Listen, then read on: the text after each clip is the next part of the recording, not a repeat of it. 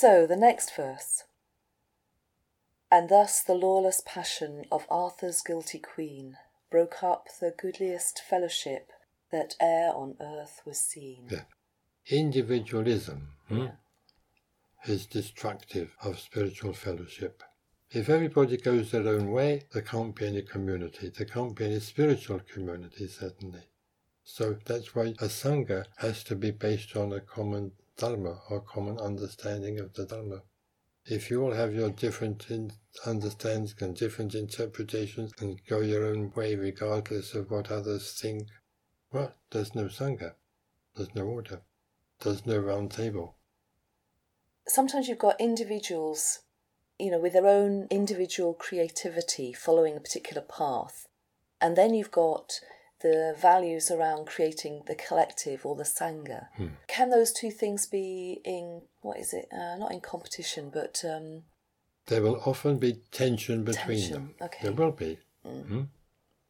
Because uh, you, as an individual, to use that term, may want to do something which does not altogether meet with the approval of at least some of your fellow order members. Mm. Yeah?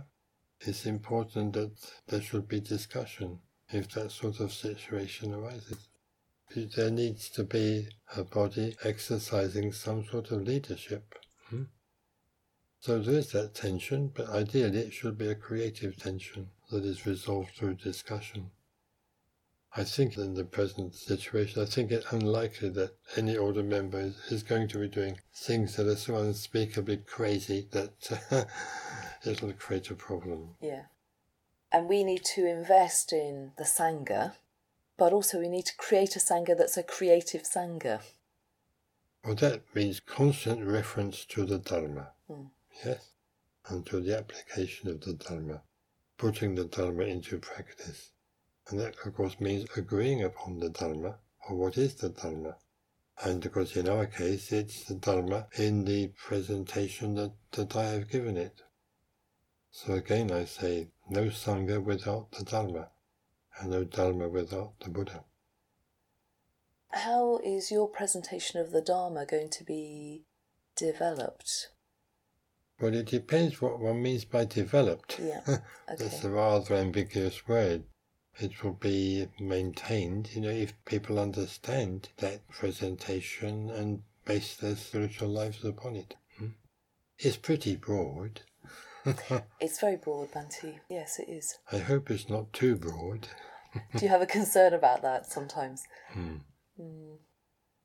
And of course, I have emphasized recently that uh, it's important that the College of Public Preceptors should speak with one voice. I wonder if that's a possibility that they can achieve. Well, certainly, in respect of basic or fundamental principles, they have to speak with one voice. Otherwise, there will be division with different people you know, going their own way. So, of course, this is one of the things, of course, I know that is currently being flashed out. Yeah, yeah. So perhaps I shouldn't say anything more than that. well, let's leave the let's leave that topic there then.